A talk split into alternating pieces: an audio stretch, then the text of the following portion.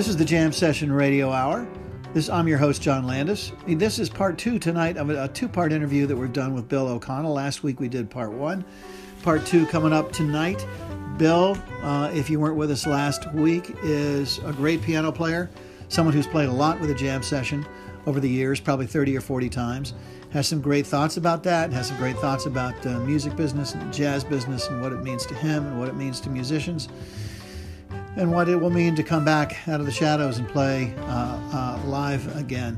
Um, Bill's career has mostly, has to a large degree, been in Latin jazz, Afro-Cuban jazz, and he's built himself quite a niche there. He's played with all kinds of great players, uh, as you heard last week and as you heard, will hear this week. He's played with Dave Valentin, played with him for years, Mongo Santa Maria, um, played with a number of vocalists, currently teaches at, at Rutgers, um, and uh, uh, just an all-around uh, wonderful guy.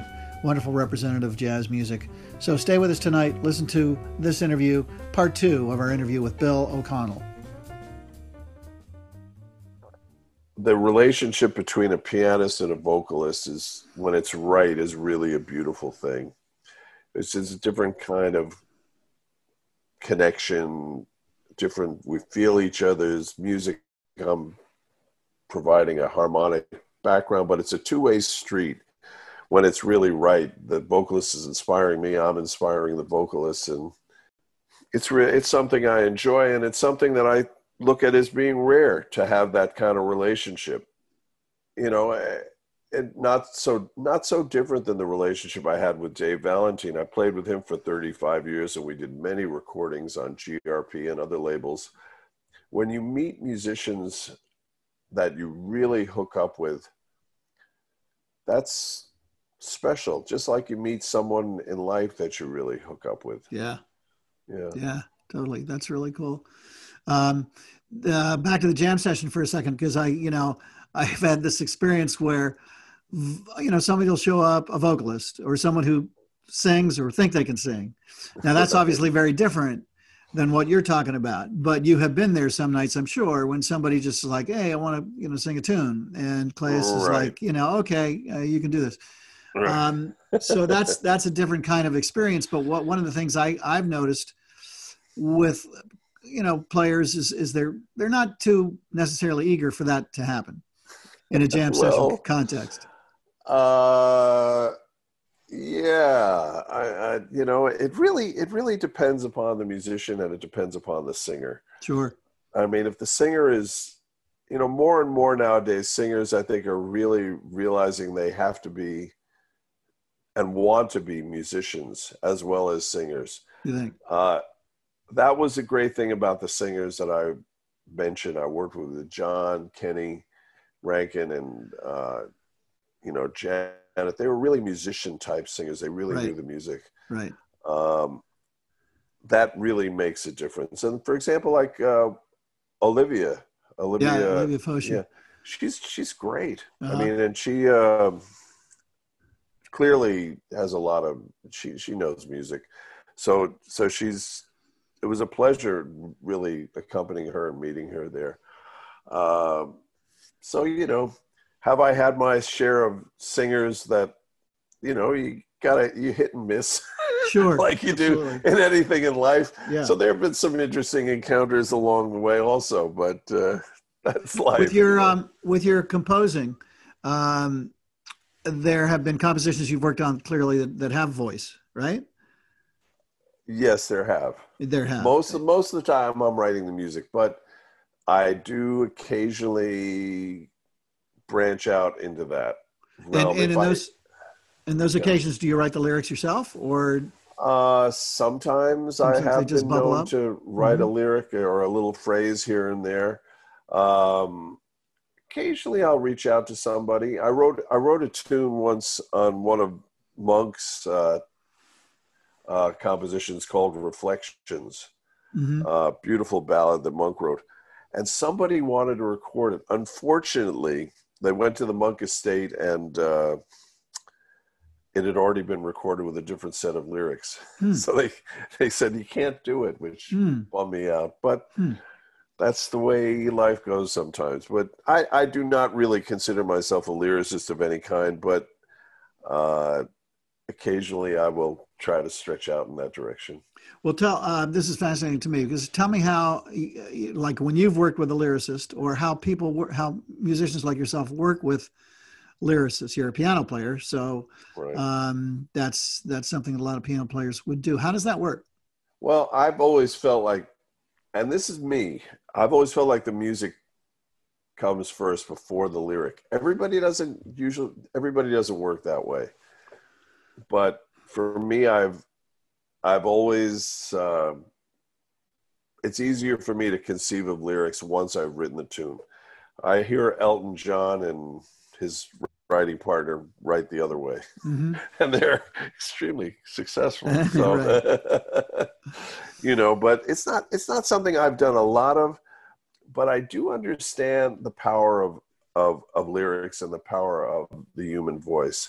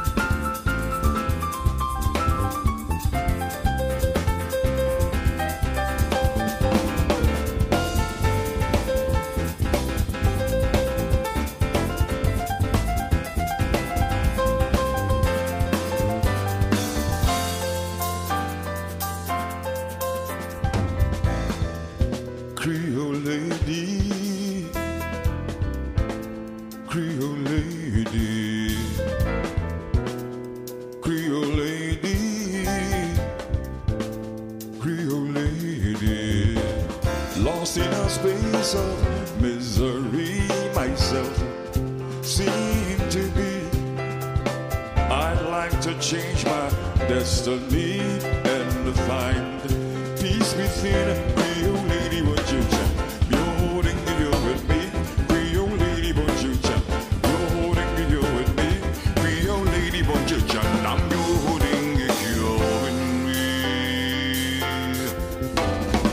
Adore the game, adore the game, adore the game, adore the game, adore the game, adore the game, adore the game, adore the game, adore the game, adore the game.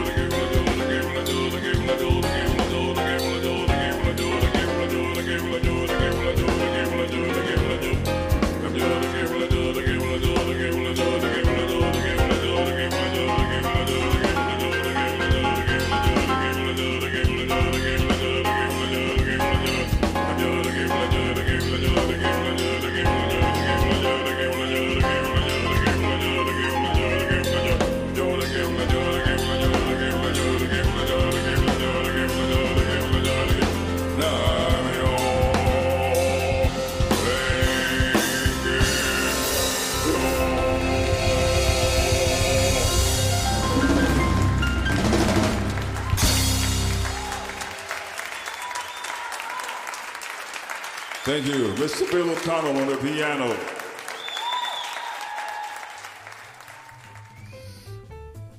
You're listening to W L I W F M eighty-eight point three in Southampton, New York.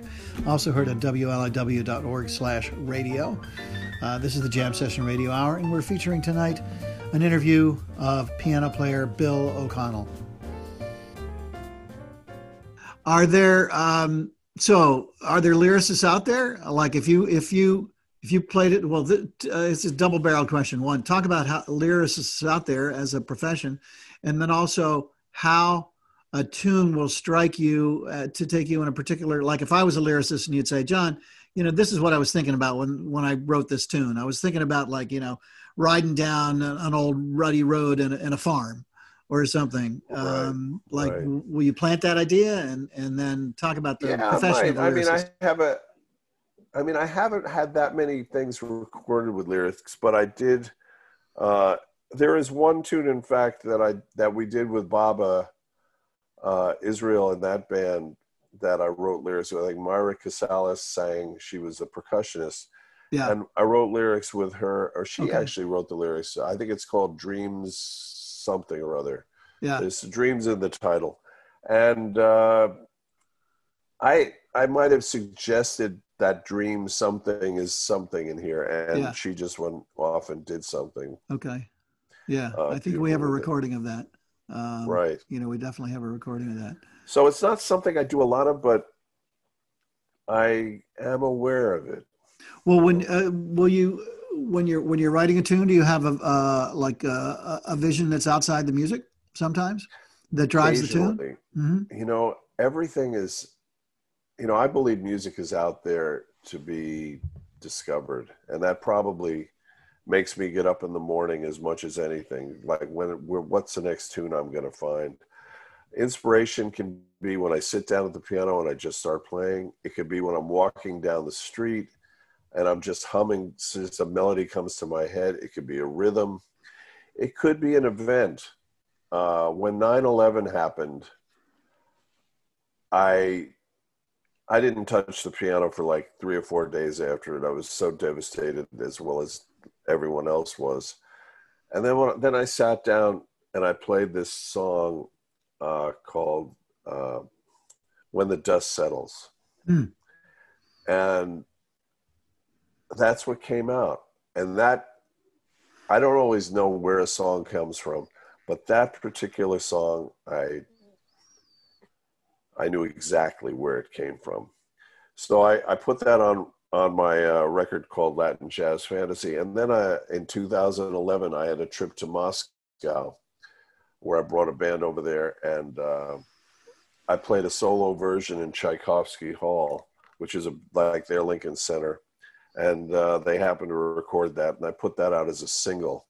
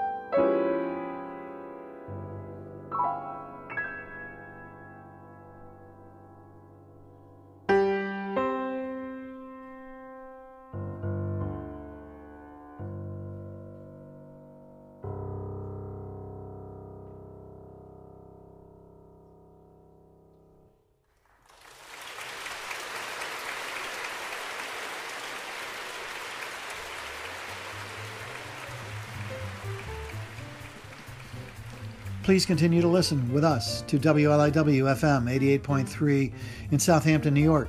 Also heard on W L I W dot org slash radio.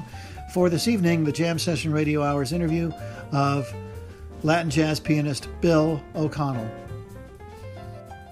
What has, um, you know, so we've gone through this whole period of COVID, and we're now kind of coming out of it and looking forward to coming out of it. How has that changed things for you in, in terms of your music? Have, what have you done? Well, I mean, it's forced us all to become, to go inside a little bit, inside of ourselves a little bit. Um, so, and I, you know, I haven't been playing out as much. So it's, it's, it's, it's definitely made me think about a few things about my relationship to the whole scene. Um, I actually view myself as one of the luckier musicians to weather this storm we're calling COVID, uh, because I had, uh, you know, I still had the teaching job at Rutgers, and I write music, so I have some income there. A lot of guys don't have that, you know, a lot of, a lot of guys, women, uh, jazz players, it's been a tough go. You know, yeah. This last year. And so I consider myself on the luckier side.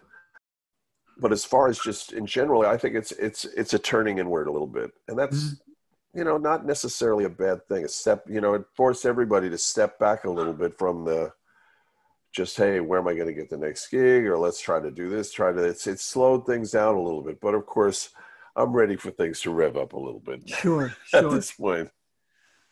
Talk uh, for a second um, about uh, uh, how the music business has changed for you as a, as a professional. It has changed a lot over the years. Uh, I've looked at my life in music, and I, and I always looked at it this way. Uh, I'm a player, and I'm a composer, and I'm an educator. I always expected to be doing all three, and I'm not necessarily in that order, because I think really my first love was composition. Over the years, what we've seen uh, as a composer, music for the composer has somewhat been devalued. Years in my early part of my career, I made a substantial, you know, I made I made a better living, or I wouldn't say better living, but I made money that really mattered in my career uh, writing music. I still do, but it's not the same. Because we have Spotify, we have every every piece of music that's ever writ- been written at your fingertips. Uh, musicians aren't really getting paid, I think, what they should be for that, the composers and even the players. So that's changed the equation a little bit. Uh, it hasn't eliminated the, the incentive to write, the, the financial incentive to write, but it's changed it. In terms of playing, and uh, you know, I, I've I've I've achieved a lot of the things I wanted to, but I still have a lot more to achieve in terms of playing and traveling throughout the world and sharing my music with the jazz public at large.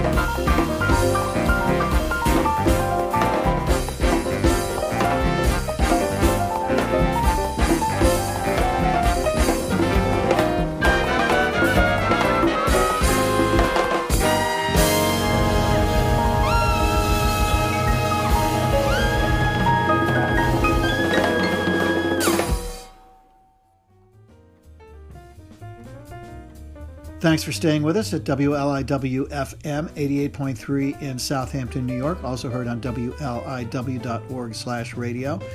Uh, Long Island's only N P R radio station. This is the Jam Session Radio Hour. You're listening to an interview of Bill O'Connell. Uh, so tell us more about the, um, what got you into that whole vein of, of Latin jazz, because that's really, you know, obviously a big part of your career. Yeah, well, uh, I'm an O'Connell in name, but maybe a Latino in heart, you know. uh, I, uh, it was, it, you know, I'm a New York person. Being in New York in the seventies, the Latin scene and the Latin jazz scene were really vibrant. You know, a lot of clubs. I'd see these clubs and people dancing, and you know, it was it was just great music and great vibes. Anyway, I didn't know this music. I didn't grow up with it. So a trumpet player friend of mine, a guy named Steve Gutman, uh, who ended up, I think, being musical director by uh, for Blood, Sweat and Tears, among amongst other things. He uh, said he was playing with a Latin band and they needed a pianist. So he said, "Bill, why don't you come down?" I went down to like some funky area of, the, of Brooklyn. Now Brooklyn is all beautiful, but this was like sort of taking my life into my hands. But I went down into a, a basement somewhere and rehearsed with this band. Happened to have a great bass player, a guy named John Henry Robinson, who could just get me started on the very rudiments of, of playing in a band. And from then, the guys in the band loved the way I soloed over this stuff, because I'm a jazz soloist, but I didn't really know how to do the accompaniment, and, and I, you know, it was new to me. It was all new to me. I totally learned on the fly. Hmm. And uh, so I played in this band. People think Mongo was my first Latin jazz ex- experience. It wasn't. I had been uh-huh. playing with Latin bands in New York uh, for like maybe two years before I got the gig with Mongo. And that was it. I was hooked. I was hooked. And I was, you know, I'm sort of surprised that more, I mean, a lot of American, quote, American, uh, non-Latino horn players seem to be into the Latin jazz thing. Not as many rhythm section players, mm-hmm. uh, but I was hooked, and, you know, it became a big part of my professional life and a big part of my expressive life uh, in music.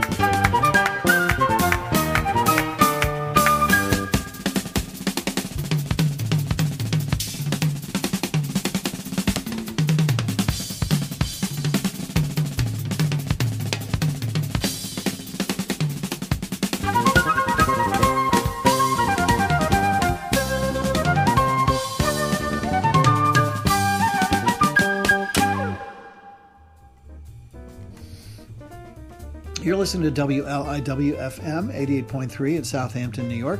Also heard on W L I W dot org slash radio. Uh, this is the Jam Session Radio Hour, and we're featuring tonight an interview of piano player Bill O'Connell. I've achieved a lot of the things I wanted to, but I still have a lot more to achieve in terms of playing and traveling throughout the world and sharing my music with the jazz public at large. Um, and then, of course, doing the educational part at Rutgers, that's been great for the last ten years. And that's, but that came, as I said, it came at the right time uh, in my life when I wasn't traveling as much. So now I still do, you know, when, when before COVID hit, uh, I was still traveling around the world and doing things as well as doing things locally. I don't think the music scene has gotten any easier for younger musicians or older musicians for that matter. There are more of us, maybe less gigs. Uh, but hey, it never was easy. Mm-hmm. The reason you do this is because you love it and you have the passion for it, and you probably can't do anything else because this is what makes life worth living for you, you know, playing music. You find with your students uh, that, um, I mean, what's what's their attitude about the, do they have this attitude that like, the business is tough to get into, or, I mean, do you school them in that direction? Um, or you can just kind of tell what student is going to have, you know, that passion? I, you know, I like to think, I don't want to put any limits on any student I have. Obviously, I have some that come into the program and they're really talented and you can see it. Uh, you know, I, everybody's got to go in with their eyes open. It's not an easy career choice. Uh, yet people do succeed in it, and people will succeed in it, you know, in having a musical career. So it's really about their drive, their passion, their ability to network, the opportunities that come along. Uh, and as an educator, all I try to do is prepare them as best as I can to create the best music that they're capable of creating, and to be ready for, for situations that'll come along professionally so that they'll succeed. Yeah. But um, they're up against it. It's, it's not easy, especially with COVID happening. I mean, I, uh, you know, some of the most talented people to come through our program, they're doing other things right now to make a living because they have to. There aren't any, you know, gigs uh, right now. Right. You know. Right. Um, so, it's tough. Yeah. Um, we got to finish up, but I had, I, I want to give you an opportunity to, to tell us anything else you want to, but I also, are there any, like in the city these days, obviously it's been closed down, but before it happened and after now COVID's going to be over, are there any clubs or places that like for the Latin music that you like to play or that you've been playing that you would recommend? Or, you know, because I think that's always interesting to the audience. It's, uh, it's, it's tough. I mean, the music I play, I, listen, I'm a jazz player. So even my bent on Latin jazz is going to be, it's going to be for the jazz clubs for the most part. Right. Uh, but, you know, I I'd been playing in Birdland, so Birdland still survived. Mm-hmm. I had been doing occasional gigs at the Jazz Standard. The Jazz mm-hmm. Standard has yeah. not survived this. It's not. Uh, I hope uh, the the Jazz Standard will resurface somewhere. I hope some there will be new venues coming about. Uh, it's a bold, brave new world we're looking at. Yeah. Uh, I'm not really sure how it's all going to fly uh, moving forward, but as long as this spirit is there, I think there have to be there has to be uh, venues for us to uh, express ourselves. So let's hope New York comes back strong. Yeah, and let's hope we can uh, keep. Uh, things happening in the Hamptons as well, right? Absolutely. Which is going to uh, be a place, hopefully, that we'll hear more and more music.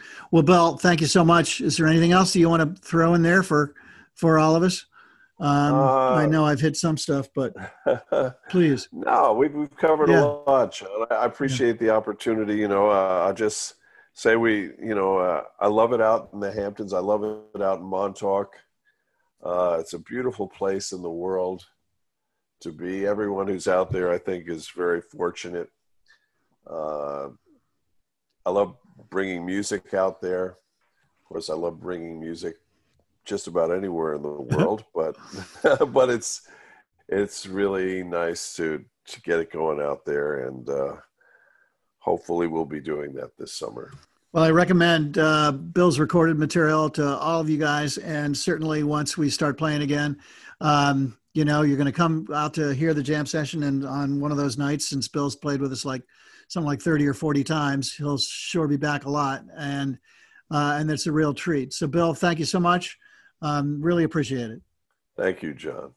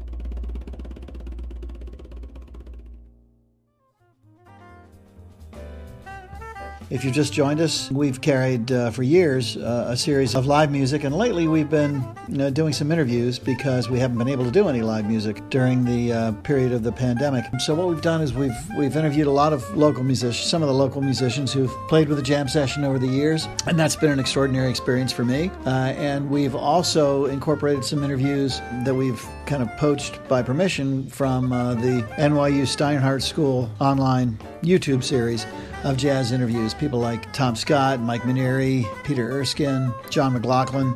Uh, those have been really, really um, uh, extraordinarily good. And we've we've also done some local stuff. We've interviewed Bill O'Connell and um, Bill Goldstein and and uh, his his uh, accomplice Jorge Pardo. Um, we've interviewed uh, Baba Israel, Uh, who's a, uh, a rapper. We did him. We, we've interviewed Ada Ravati, sax player, uh, Morris Goldberg, people who've played regularly with the Jam Session over time.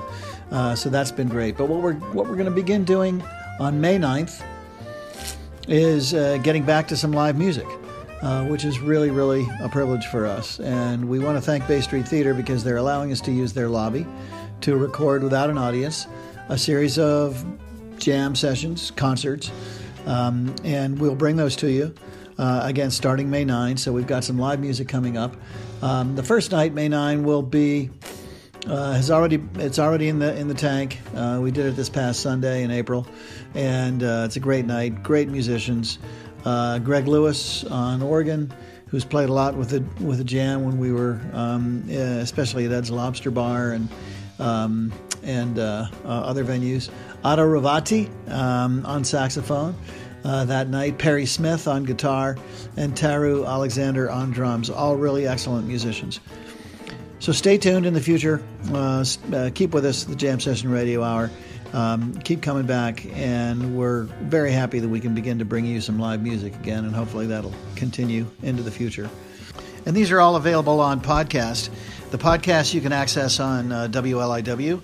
Uh, on their website, W L I W dot org. And you can access them also on other uh, platforms. And we were able to podcast most of the interviews, all the interviews that I've uh, mentioned, and we'll continue to podcast more music to you. So you can hear it uh, on Sunday nights at eight o'clock, but also uh, access some of the podcasts of past music that we've done. And there's a lot on there on the, on the site. We want to thank those who've been involved in making this production. Silvano Monasterius for the use of his theme, Tropical Mirage. Uh, and uh, Fernando Valladares for helping us choose music, Rafael Alvarez for his great his great um, acumen uh, in the uh, engineering field. He's put together the post-production on all of this work. And for Claes Brondahl, the music director of the Jam Session. Um, so thank you for the Jam Session Radio Hour. This is your host, John Landis, asking you to stay safe. And uh, please be with us again next week when we bring you another in this great series of interviews or live music. Uh, the Jam Session Radio Hour is signing off, and good night.